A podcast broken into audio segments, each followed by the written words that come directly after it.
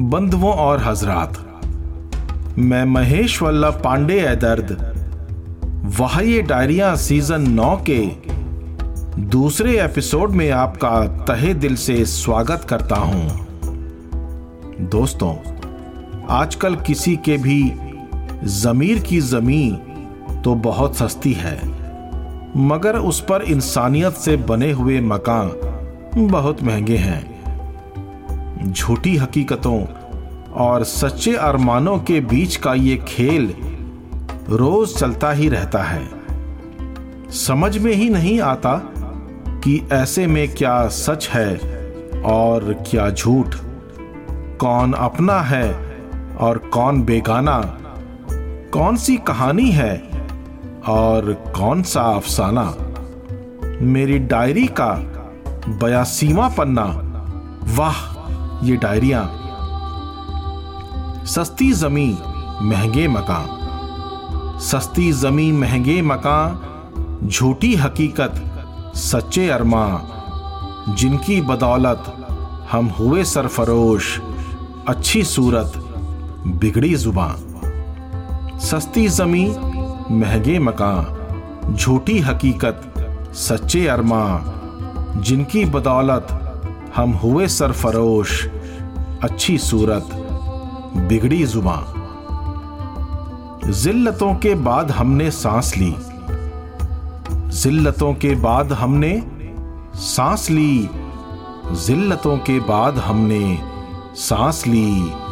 रोते बागबा हँसते बियाबा रोते बागबा हँसते बियाबा सस्ती जमी महँगे मकान।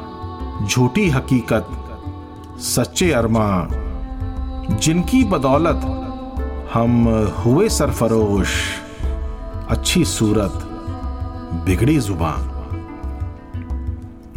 वक्त से थोड़ा अलग जो चल दिए, वक्त से थोड़ा अलग जो चल दिए, वक्त से थोड़ा अलग जो चल दिए, छोटी दुकान, मोटे निशान, छोटी दुकान मोटे निशान, सस्ती ज़मीन, महँगे मकान, झूठी हकीकत, सच्चे अरमा, जिनकी बदौलत हम हुए सरफरोश, अच्छी सूरत, बिगड़ी ज़ुबान। कैसे कटघरे में आकर रुकी ज़िंदगी? कैसे कटघरे में आके रुकी ज़िंदगी? कैसे कटघरे में आकर रुकी ज़िंदगी? ऊपर फर्श और नीचे आसमां। ऊपर फर्श और नीचे आसमां। सस्ती जमी महँगे मकान, झूठी हकीकत, सच्चे अरमा जिनकी बदौलत हम हुए सरफरोश, अच्छी सूरत, बिगड़ी जुबा ए दर्द छुपने की जगह कोई नहीं। ए दर्द छुपने की जगह कोई नहीं। ए दर्द छुपने की जगह कोई नहीं। एक उम्मीद अंदर, बाहर कई पासवा। एक उम्मीद अंदर, बाहर कई पासवा। सस्ती जमी, महँगे मकान, झूठी हकीकत, सच्चे अरमा जिनकी बदौलत हम हुए सरफरोश। अच्छी सूरत, बिगड़ी ज़ुबान, जिनकी बदौलत हम हुए सरफरोश, अच्छी सूरत, बिगड़ी ज़ुबान।